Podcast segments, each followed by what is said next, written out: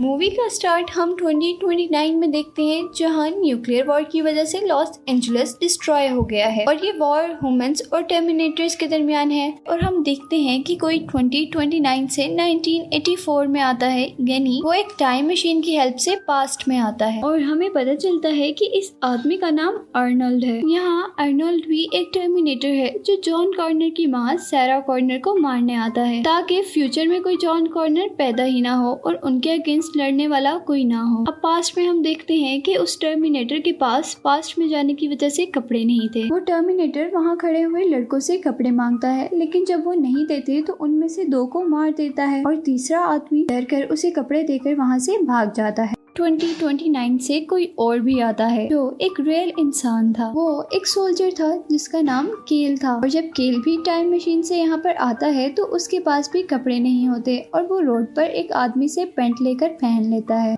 लेकिन वहीं पर पुलिस आ जाती है और उसे पकड़ने के लिए उसके पीछे भागती है। और जब पुलिस उसे पकड़ लेती है तो वो पुलिस की गन छीन कर उन्हें चकमा देकर वहाँ से भाग जाता है। और अब हम केल को एक फ़ोन बूथ पर देखते हैं हाँ वो फ़ोन डायरेक्टर से सारा कॉर्नर का एड्रेस लेता है। लेकिन वहाँ उसे कॉर्नर सेरा नाम की तीन लड़कियाँ मिलती हैं और वो वहाँ से वो पेज लेकर चला जाता है। अब सीन अर्नोल्ड पर शिफ्ट होते हैं, जहाँ हम उसे एक वेपन शॉप पर देखते हैं। वहाँ से वेपन लेकर उस शॉप के ऑनर को मारकर वहाँ से निकल जाता है। इसके बाद ऑर्नल्ड भी कॉर्नर सेरा को ढूंढता है और उसे भी तीन कॉर्नर सेरा मिलती हैं। अब ऑर्नल्ड भी वो पेज लेकर वहाँ से निकल जाता है। यहाँ ऑर्नल्ड फ़र्स्ट एड्रेस पर जाता है और वो डोर पर एक लेडी से उसका नाम पूछता है और जब वो कहती है कॉर्नर सेरा तो वो उसको मारकर वहाँ से आगे बढ़ जाता है। अब ऐसे ही वो दूसरी कॉर्नर सेरा को भी मार देता है। और लास्ट कॉर्नर सेरा की तलाश में निकलता है। मूवी में अब हम उस कॉर्नर सेरा को देखते हैं, जिसको मारने के लिए वो टर्मिनेटर पास्ट में आया था। इधर सारा अपने फ्रेंड के साथ एक अपार्टमेंट शेयर करती है और आज वो मूवी देखने के लिए घर से निकली है। इस वक्त उसके घर पर उसकी फ्रेंड और एक लड़का है। अब इस एड्रेस पर आकर वो टर्मिनेटर उस लड़की को मार देता है, ये समझ के कि वो लड़की सारा है। और उसे लगता है कि उसका मिशन कंप्लीट हो गया। यहाँ दूसरी तरफ़ हम सारा को देखते हैं। फील करती है कि उसको कोई फॉलो कर रहा है। लेकिन वो सब इग्नोर कर कर एक क्लब में चली जाती है। देखते हुए उसे पता चलता है कि किसी ने दो कॉर्नर सेरा को मार दिया है। सुनकर उसे अजीब लगता है और वो वहाँ की फ़ोन डायरेक्टरी उठाती है। और जब वो उसमें अपना नाम देखती है तो उसे पता चलता है कि उसमें तीन कॉर्नर सेरा है। और उसके नाम से पहले वाली दो कॉर्नर सेरा को कोई मार चुका है। तारा इस सब सिचुएशन से बहुत ज़्यादा परेशान थी और उसे अभी भी फील हो रहा था कि कोई उसे फॉलो कर रहा है। इसीलिए वो पुलिस से हेल्प मांगती है। और यहाँ हमें पता चलता है कि पुलिस भी उसकी प्रोटेक्शन और किलर को पकड़ने के लिए उसे ढूंढ रही थी। सीन्स अब ऑर्नल्ड पर शिफ्ट होते हैं, जो अपना काम खत्म कर कर वहाँ से जाने ही वाला था कि उसको सारा की रिकॉर्ड मैसेज आता है, जो उस वक्त अपनी फ्रेंड से हेल्प मांग रही थी और साथ ही वो उसे अपने क्लब में होने का एड्रेस बताती है। बाद से अर्नोल्ड को अंदाज़ा हो जाता है कि उसने गलत लड़की को मार दिया है और रियल सारा अभी भी ज़िंदा है और अब उसका एड्रेस भी उसके पास था।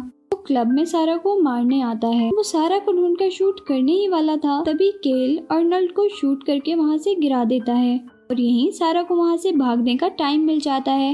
इधर अर्नोल्ड टर्मिनेटर होने की वजह से मरता नहीं है और दोबारा खड़े होकर हर तरफ़ शूट करने लगता है। तब में सभी लोग डर कर इधर उधर भाग रहे होते हैं कि एक लड़की से अर्नोल्ड ने शूट कर दिया था वो सारा के ऊपर गिर जाती है। और अब आखिर अर्नोल्ड सारा को मारने ही वाला था कि वहाँ पर दोबारा केल आ जाता है। और उसे ज़्यादा से शूट करके वहाँ से भगा देता है और खुद सारा को लेकर वहाँ से बाहर आ जाता है। यहाँ जब केल सारा को लेकर वहाँ से निकल जाता है, तब ऑर्नल्ड उन लोगों का पीछा करने लगता है। सारा इस बात से परेशान थी कि वो आदमी उसकी जान के पीछे क्यों पड़ा है और दूसरी इस बात पे हैरान थी, कोई इंसान इतनी ज़्यादा शूट के बावजूद कैसे बच सकता है? सारा की इस बात पर केल उसे बताता है कि वो इंसान नहीं है, एक टर्मिनेटर है, यानी एक इंसान और एक मशीन का कॉम्बो जो अंदर से तो एक मशीन है, लेकिन बाहर से बिल्कुल इंसानों की तरह दिखता है। और वो बताता है कि इससे पहले जितने भी रोबोट आए, उनको हम इजीली पहचान सकते थे। लेकिन अब ये रोबोट बिल्कुल इंसानों जैसे होते हैं। सारा उसकी किसी बात पर भी यकीन नहीं करती और वो कहती है कि आज तक ऐसी कोई मशीन भी नहीं बनी जिसकी बात पर केल उसे बताता है कि हाँ आज तक तो नहीं बनी, लेकिन आज से चालीस साल बाद ज़रूर बन जाएगी। इस बात पे सारा पूछती है कि क्या तुम फ्यूचर से आए हो? और केल बताता है कि हम दोनों ही फ्यूचर से आए हैं। ये सब सुनने के बाद सारा और भी डर जाती है और वहाँ से भागने लगती है, लेकिन केल उसे पकड़ लेता है, जिसे डिफेंड करने के लिए वो केल के हाथ पर पर बाइट कर देती है। तब केल उसे कहता है कि मैं इंसान हूँ और मुझे दर्द होता है और अगर तुम बाहर चली जाओगी तो वहाँ पर एक टर्मिनेटर है जिसके पास कोई फीलिंग्स नहीं है और वो तुम्हें मारने आया है और तुम्हें मार देगा। अब सारा कुछ रिलैक्स हो जाती है और केल से पूछती है कि क्या तुम मुझे बचा सकते हो? जिसपे केल कहता है कि मुझे नहीं पता। और फिर सारा दोबारा पूछती है कि टर्मिनेटर मुझे क्यों मारना चाहता है? और फिर केल बताता है कि आज से कुछ साल बाद इंसान ऐसी मशीन्स और कंप्यूटर्स बनाएँगे जो सारा सिक्योरिटी नेटवर्क और कामों को हैंडल किया करेंगे। लेकिन आहिस्ता आहिस्ता वो रोबोट्स और कंप्यूटर्स इंसानों को अपने लिए खतरा लगने लगे थे। वो रोबोट्स इंसानों को खत्म कर रहे थे और लोग उनसे छुप छुप कर रहते थे। और तभी एक आदमी आता है जिसका नाम जॉन कॉर्नर है और वो उन टर्मिनेटर से इंसानों के लिए लड़ता है और वो जॉन कॉर्नर तुम्हारा बेटा होगा। और अब इन्हीं बातों के दरमियान वहाँ पर पुलिस और अर्नल्ड आ जाता है। अर्नल्ड कंटिन्यूसली उन पर शूट कर रहा था और वो तेज़ी से अपनी गाड़ी चला रहे थे। आखिर अर्नल्ड और केल की गाड़ी का एक वॉल से टकराकर एक्सीडेंट हो जाता है और वहीं पर बहुत सारी पुलिस मोबाइल्स भी आ जाती हैं। पुलिस सारा और केल को अरेस्ट कर लेती है और साथ ही जब वो अर्नल्ड की कार में जाते हैं तो अर्नल्ड उन्हें नहीं मिलता, क्योंकि वो वहाँ से भाग चुका था इधर सीन्स अब पुलिस स्टेशन में शिफ्ट होते हैं, जहाँ पर केल से इन्वेस्टिगेशन की जा रही थी वो उन लोगों को सब कुछ सच सच बता देता है कि वो फ्यूचर से आया है, जिसे जॉन कॉर्नर ने भेजा है अपनी माँ की प्रोटेक्शन के लिए। क्योंकि टर्मिनेटर सारा कॉर्नर को मानना चाहते हैं ताकि फ्यूचर में कोई जॉन कॉर्नर ना पैदा हो सके। इस बात को सुनकर पुलिस काफ़ी हैरान होती है और उससे पूछती है कि अब तुम वापस कैसे जाओगे? जिस बात पर वो कहता है कि अब मैं वापस नहीं जा सकता और मैंने आपको सारा सारा सच भी बता दिया है और अब मुझे सारा कॉर्नर से मिलना है। वो ऑफिसर्स उसकी बात सुन तो लेते हैं, लेकिन बिलीव नहीं करते और तब वो कहता है कि वो टर्मिनेटर यहाँ पर ज़रूर आएगा और सारा के साथ साथ यहाँ पर सब लोगों को भी मार देगा। और दूसरी तरफ़ इधर पुलिस स्टेशन में सारा को ऑफिसर्स तसली देता है और कहता है कि तुम्हें यहाँ पर कोई कुछ नहीं कह सकता। और तभी हम ऑर्नल को देखते हैं, जो अब पुलिस स्टेशन में आ चुका था और सबको मारने लगा था। बाजों को सुनकर केल और सारा दोनों समझ जाते हैं कि टर्मिनेटर वहाँ पर आ गया है और तभी केल जल्दी से अपने आप को वहाँ से निकालता है और सारा को लेकर एक कार में वहाँ से निकल जाता है और वहाँ पर वो लोग जंगल में छुप जाते हैं और रात भी वहीं पर गुजारते हैं और सुबह होने पर वो एक होटल में आ जाते हैं। वहाँ से सारा अपनी मदर को कॉल करती है। सारा की मदर बहुत ज़्यादा परेशान थी और वो उसका एड्रेस जानना चाहती थी, लेकिन सारा को ये सब बताने की परमिशन नहीं। सारा अपनी माँ को एड्रेस तो नहीं बताती, लेकिन वहाँ का नंबर बता देती है। अब सारा की माँ उसे उसका ख्याल रखने का कहती है और फ़ोन बंद कर देती पर दूसरी तरफ़ हम देखते हैं कि वो सारा की माँ नहीं, बल्कि वो टर्मिनेटर अर्नल्ड था, जो अब उस नंबर के ज़रिए उनके स्टे यानी होटल का पता कर सकता था। यहाँ सारा केल से पूछती है कि 2029 में औरतें कैसी होती हैं, जिसमें केल बताता है कि वो बहुत ज़्यादा ब्रेव होती हैं। फिर वो केल से पूछती है कि क्या तुम्हें कोई लड़की पसंद है? जिस पर कहता है कि मुझे आज तक कोई लड़की पसंद नहीं आई। और वो ये भी कन्फेस करता है कि मुझे तुम पसंद हो, क्योंकि एक मरतबा जॉन कॉर्नर ने मुझे तुम्हारी एक तस्वीर दी थी, जिसमें तुम बहुत उदास थी। वो कहता है कि मैं हमेशा इस बारे में सोचता था कि तुम उदास क्यों हो, और मैं तुम्हारे लिए ही यहाँ पर आया हूँ। यहाँ वो लोग एक दूसरे के साथ टाइम स्पेंड करते हैं, और इसके बाद नेक्स्ट सीन में हम देखते हैं कि आधी रात को उनको बाहर से कुछ अजीब आवाज़ें आती है, जिससे उन्हें पता चल जाता है कि टर्मिनेटर अब यहाँ पे भी आ चुका है, और वो टर्मिनेटर के रूम में आने से पहले विंडो से बाहर निकल जाते हैं। और अर्नल्ड जब उनके रूम तक पहुँचता है तो वो देखता है कि उनके रूम में कुछ नहीं और वो जल्दी से नीचे जाता है। लेकिन तब तक वो कार में बैठकर वहाँ से जाने लगे थे और जाते जाते वो अर्नल्ड को एक ज़ोर से किक कर जाते हैं। अर्नल्ड अब अपनी बाइक से उन लोगों का पीछा करने लगा था। लेकिन यहाँ केल ने रात में होटल के अंदर अर्नल्ड को मारने के लिए कोई वेपन बनाया था और वो उससे बार बार अर्नल्ड को शूट कर रहा था। अर्नल्ड और केल की इस फाइट के दौरान केल को भी गोली लग जाती है। और साथ ही गेल की कार जो तारा चला रही होती है, उसका अर्नल्ड के बाइक से एक्सीडेंट हो जाता है और बाइक बुरी तरह नीचे गिरता है। यही उनकी कार भी उलट जाती है और वो लोग भी इंजर्ड हो जाते हैं। और इसी दौरान पीछे से एक ऑयल का बहुत बड़ा ट्रक आता है और ऑर्नल्ड को उतने नीचे दे देता है। तभी ट्रक ड्राइवर नीचे उतर के ऑर्नल्ड को देखता है, लेकिन इसी दौरान ऑर्नल्ड उसे जान से मार देता है और खुद ट्रक में जाकर बैठ जाता है। और वो केल की कार को ट्रक के नीचे लाने की कोशिश करता है, पर सारा और केल वक्त पर वहाँ से निकल जाते हैं। हैं केल और सारा वहाँ से भाग रहे हैं और ऑर्नर ट्रक लेकर उनके पीछे पीछे आ रहा है। लेकिन यहाँ केल की किस्मत खराब थी क्योंकि वो ज़मीन पर गिर जाता है। लेकिन ऑर्नर के आने से पहले पहले वो अपने आप को संभाल लेता है और एक फायर उस ऑयल ड्रम में फिक्स कर देता है, जिससे ट्रक ब्लास्ट हो जाता है। और अब केल और सारा को लगता है कि ऑर्नर मर गया। लेकिन ऐसा नहीं होता। उसकी सिर्फ़ स्किन बर्न होती है। और अब वो बिल्कुल एक मशीन की शक्ल में उनके सामने आ जाता है। इधर अब दोबारा वो टर्मिनेटर केल और सारा के पीछे होता है। सारा और केल एक फैक्ट्री में आ जाते हैं। जहाँ केल इंजर्ड होने की वजह से भाग नहीं पाता और अब केल चल तो नहीं पाता, लेकिन एक फायर क्रैकर उस रोबोट के अंदर फिक्स कर देता है, जिससे एक बहुत बड़ा ब्लास्ट होता है और वो रोबोट टूट जाता है। और इसी ब्लास्ट की वजह से केल भी मर जाता है। लेकिन केल के पास पड़ी हुई उस टर्मिनेटर की अपर बॉडी अभी भी एक्टिवेट होती है और वो सारा को मारने की कोशिश करती है। अब क्योंकि उसकी लोअर बॉडी और फुट्स उसके पास नहीं है, इसलिए वो आराम आराम से सारा के पास आता है। और यहीं पर सारा सारा भी पाँव की चोट की वजह से चल नहीं सकती। लेकिन उस टर्मिनेटर से बचने के लिए वो एक मशीन के नीचे से गुजरकर दूसरी साइड पर चली जाती है। टर्मिनेटर भी उस मशीन के नीचे से सारा के पास आने लगता है और बिल्कुल सारा का गला दुबाने ही वाला होता है कि सारा को उस मशीन का बटन मिल जाता है। और सारा जल्दी से उस बटन को कंप्रेस करती है और मशीन आहिस्ता आहिस्ता नीचे की तरफ़ मूव करती है और वो मशीन उस टर्मिनेटर को डिस्ट्रॉय कर देती है।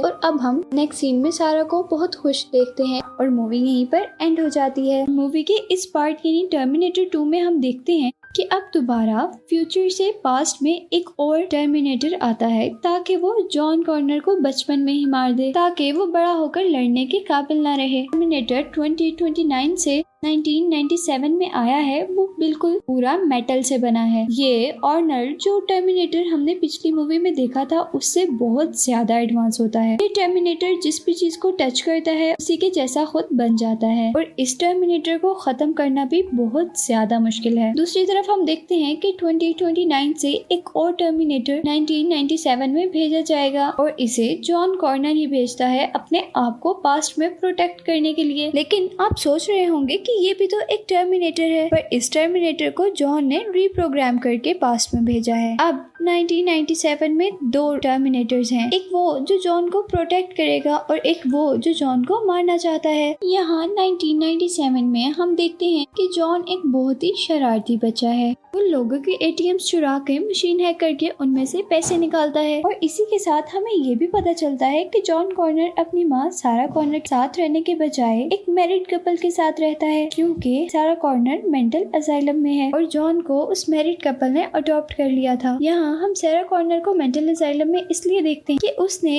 एक कंप्यूटर फैक्ट्री को बॉम्ब से उड़ाने की कोशिश की थी और पुलिस के पूछने पर वो टर्मिनेटर्स और जॉन वाली सारी स्टोरी सुना देती है, जिससे उनको लगता है कि सारा कॉर्नर मेंटल है और उसे मेंटल ट्रीटमेंट की ज़रूरत है। अब मूवी में हम जॉन कॉर्नर का घर देखते हैं, जहाँ पे एक टर्मिनेटर जॉन के बारे में पूछ रहा था। ट्रक जॉन कॉर्नर के पीछे लगा देता है ताकि वो उससे जॉन कॉर्नर का एक्सीडेंट करके उसे मार दे। लेकिन उतने में ही वहाँ ऑर्नल्ड आ जाता है और ट्रक के टायर्स पर फायर करके जॉन कॉर्नर को अपने बाइक पर शिफ्ट करता है और वहाँ से भाग जाता है और उसके फायर से वो ट्रक ब्लास्ट हो जाता है क्योंकि वो ट्रक ऑयल का था, पर टर्मिनेटर अभी भी नहीं मरा था। इधर जॉन ऑर्नल्ड से पूछता है कि क्या तुम टर्मिनेटर हो? क्योंकि उसे उसकी माँ ने बहुत सी टर्मिनेटर की बातें बताई हुई थी, जिस पर वो कभी बिलीव नहीं करता था, पर आज उन्हें देखकर उसे अपनी माँ पर बिलीव हो गया था। यहाँ अब वो ऑर्नल्ड से पूछता है कि क्या तुम मुझे मारने आए हो? तब ऑर्नल्ड उसे बताता है कि नहीं, मैं तुम्हें मारने नहीं आया, बल्कि बचाने आया हूँ। और अब वो उसे कहता है कि तुम मेरे साथ चलो। लेकिन जॉन कहता है कि इससे पहले मैं अपने घर जाना चाहता हूँ जिसपे ऑर्नल्ड कहता है कि वो टर्मिनेटर तुम्हारे घर पर ही होगा, इसलिए हम वहाँ पर नहीं जा सकते। ये सुनकर वो उसकी बात तो मान लेता है, लेकिन अब वो उसे कहता है कि मैं अपने घर पर कॉल करना चाहता हूँ, ये देखने के लिए कि मेरे पेरेंट्स ज़िंदा तो हैं, और जब वो अपने घर फ़ोन करता है तो उसकी मॉम कॉल रिसीव करती है और उससे बहुत प्यार से बात करती है। लेकिन ऐसा इससे पहले कभी नहीं हुआ था, और उधर उनके घर पर उनका डॉग भी शोर मचा रहा रहा था यहाँ जब वो ऑर्नल्ड से ही डिस्कस करता है तो ऑर्नल्ड उससे फ़ोन ले लेता है। अब ऑर्नल्ड जॉन की आवाज़ में उससे बात करने लगता है। ऑर्नल्ड को पता चल जाता है कि उसने उसके पेरेंट्स को मार दिया, और अब वो जॉन से उसकी मॉम की शक्ल में बात कर रहा था। इधर, अब हम दोबारा जॉन को देखते हैं, जो अपनी माँ के लिए बहुत ज़्यादा परेशान था, क्योंकि उसने कभी भी अपनी मॉम पर बिलीव ही नहीं किया था, और अब वो चाहता था कि वो उन्हें हॉस्पिटल से ले आए। लेकिन ऑर्नल्ड उसे मना कर देता है, और कहता है कि, टी वन थाउज़ेंड अब तुम्हें तुम्हारी माँ की शक्ल में मिलकर मारना चाहेगा। और फिर वो उससे पूछता है कि वो टर्मिनेटर किसी के भी जैसा कैसे बन जाता है। ऑर्नल्ड बताता है कि वो पहले उस इंसान को मारकर फिर उस जैसा बन जाता है। ये सुनकर जॉन अपनी मदर के लिए और ज़्यादा टेंशन में आ जाता है। यहाँ अब जॉन भागने लगता है ताकि वो जाकर अपनी माँ को बचा सके, लेकिन ऑर्नल्ड उसे पकड़ लेता है। तभी जॉन ऑर्नल्ड से कहता है कि मुझे छोड़ दो और वो उसे छोड़ देता है, जिससे वो नीचे गिर जाता है। और अब जॉन दोबारा उस टर्मिनेटर पर गुस्सा होने लगता है, जिससे वो बताता है कि वो उसकी हर बात मानेगा। और फिर जॉन उसे ऑर्डर देता है कि तुम मेरी माँ को बचा कर लाओगे। सीन शिफ्ट होते हैं और हम सेरा कॉर्नर यानी जॉन कॉर्नर की माँ को देखते हैं, जो हॉस्पिटल से भागने की कोशिश कर रही थी। और वहीं पर ऑर्नर आ जाता है, जिसे देखकर वो बहुत ज़्यादा डर जाती है, क्योंकि पिछली मूवी में ऑर्नल्ड उसे मारने आया था। यहाँ जॉन अपनी मदर को समझा रहा था। कि ऑर्नर्ड हमारी प्रोटेक्शन के लिए आया है कि इतने में ही वहाँ पर टी वन थाउज़ेंड आ जाता है। यानी वो टर्मिनेटर जो जॉन को मारना चाहता था यहाँ ऑर्नल्ड भी उसका मुकाबला नहीं कर सकता था क्योंकि वो बहुत ज़्यादा एडवांस था और वो लोग वहाँ से भाग जाते हैं। एक कार में बैठकर वहाँ से निकलने लगते हैं कि वहीं पर टी वन थाउज़ेंड आ जाता है और उनकी कार को पकड़ लेता है।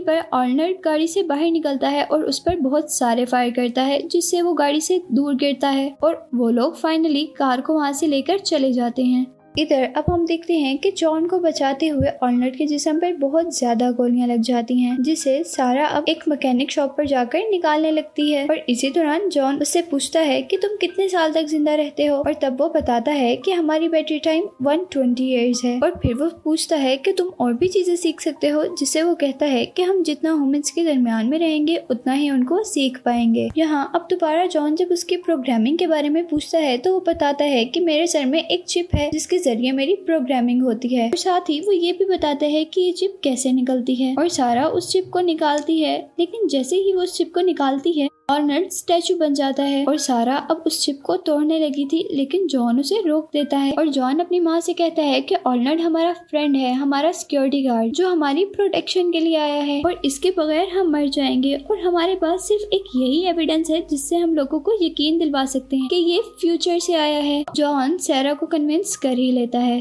वो लोग उस चिप को दोबारा उसके अंदर फिट कर देते हैं। अब सीन चेंज होते हैं और हम उन तीनों को एक कार में सफ़र करते हुए देखते हैं, जहाँ सैरा उससे पूछती है कि स्काईनेट कंप्यूटर्स बनाए किसने हैं? और वो बताता है कि ये कंप्यूटर डायसन बनाएगा और फिर सारे ही रोबोट्स और मशीन में यही प्रोग्राम चलेगा। साथ ही वो ये बताता है कि हैवी एयरक्राफ्ट्स में भी यही प्रोग्राम लगेगा और साथ ही वो ये भी बताता है कि ये कंप्यूटर्स जब सब कुछ समझ लेंगे और जैसे ही इन्हें अपनी पावर का पता चल जाएगा और फिर वो रूस पर अटैक करेंगे, क्योंकि रूस के अटैक से इस दुनिया में तबाही मच जाएगी। और इस न्यूक्लियर वॉर में यहाँ तीस करोड़ लोग मर जाएँगे। और फिर जब बच जाएँगे, वो इन मशीन को खत्म करने के लिए लड़ेंगे। और वो लोग उस वॉर को नाम देंगे जजमेंट डे का। यहाँ अब सारा अपने फ्रेंड की तरफ़ आती है, जहाँ पे उसने बहुत सारे वेपन्स रखे हुए थे। यहाँ उनका प्लान ये सिटी छोड़ जाने का था। लेकिन सारा को एक ड्रीम आता है, जिसमें वो देखती है कि पूरी दुनिया डिस्ट्रॉय हो गई है और फिर वो फैसला करती है कि वो सबसे पहले डाइसन के पास जाएगी, जो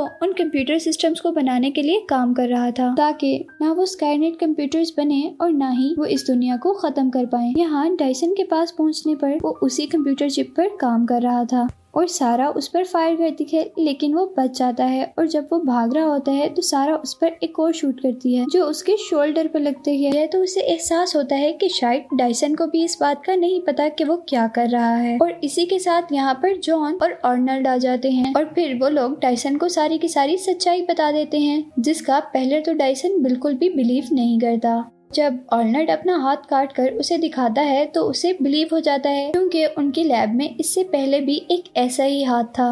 और फिर डाइसन डिसाइड करता है कि वो सभी चीज़ें डिलीट कर देगा, लेकिन इस काम के लिए उसे एक साइबरडाइन कंपनी में जाना होगा, जहाँ पे उसकी सारे रिसर्च की कलेक्शन है। और साथ ही उस टर्मिनेटर का हाथ और चिप भी जो पहले आया था। और अगर वो इस प्रोजेक्ट को रोकना चाहते हैं तो उन्हें इन सब चीज़ों को डिस्ट्रॉय करना होगा। और जब वो साइबरडाइन पहुँचते हैं और सभी डाटा कलेक्ट कर रहे थे, तब सिक्योरिटी गार्ड को शक हो जाता है और वो सिक्योरिटी अलार्म बजा देता है, जिससे वहाँ के सारे पासवर्ड चेंज हो जाते हैं। और साथ ही वहाँ पर पुलिस भी आ जाती है। लेकिन वो फिर भी वहाँ से वो सारे डॉक्यूमेंट्स जला देते हैं और चिप और हैंड भी हासिल कर लेते हैं। इसी के साथ यहाँ पर टी वन थाउज़ेंड टर्मिनेटर भी आ जाता है और टी वन थाउज़ेंड एक हेलीकॉप्टर से इनका पीछा करता है। इधर जाते हुए सारा कंटिन्यूसली उस हेलीकॉप्टर को शूट कर रही थी और साथ ही एक टर्मिनेटर का फायर भी सारा को लग जाता है। हाँ अब शूट से वो हेलीकॉप्टर डिस्ट्रॉय हो जाता है और उस ब्लास्ट की वजह से वहाँ पर एक कंटेनर ड्राइवर अपना कंटेनर वहीं पर छोड़कर भाग जाता है और उस ट्रक में वो टर्मिनेटर बैठकर इनका पीछा करता है। और आगे चलकर हम देखते हैं कि जॉन और सैरा की कार का एक फैक्ट्री के पास एक्सीडेंट हो जाता है और साथ ही उस ट्रक का भी, जो टर्मिनेटर टी वन थाउज़ेंड चला रहा था। और इस ट्रक में नाइट्रोजन होने की वजह से सारा का सारा नाइट्रोजन उसके ऊपर गिर जाता है। अब क्योंकि वो रोबोट लिक्विड मेटल से बना था, इसलिए वो फ्रीज हो जाता है और यहाँ अर्नल्ड उसको एक शूट करता है, जिससे वो टुकड़े टुकड़े हो जाता है। कुछ देर के लिए तो उन्हें लगता है कि वो मर गया, लेकिन वो मरा अभी भी नहीं होता। और उसके सारे ही पार्ट्स दोबारा जमा होकर दोबारा वो रोबोट बन जाता है। यहाँ अब वो लोग भागते भागते एक फैक्ट्री के अंदर आ जाते हैं, जो एक रिसाइकलिंग यूनिट था और यहाँ पर बहुत हीट थी।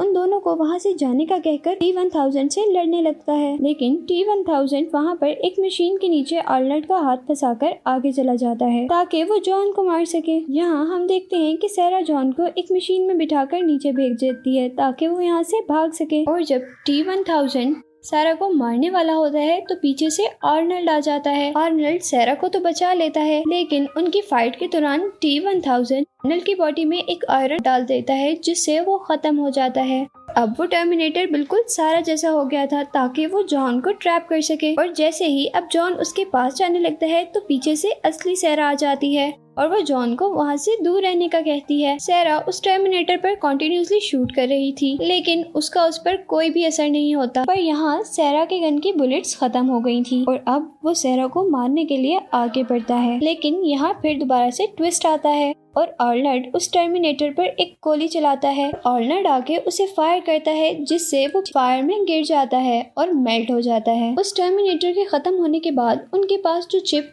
और हैंड था वो उसे भी फायर में डाल देते हैं ताकि वो भी खत्म हो जाए। लेकिन अभी भी एक और चिप बची थी जो ऑर्नल्ड के अंदर थी और अब ऑर्नल्ड को भी मरना था। और फिर ऑर्नल्ड अपने आप को भी खत्म कर लेता है, जिससे जॉन बहुत दुखी होता है और इसी के साथ इस मूवी का भी एंड हो जाता है।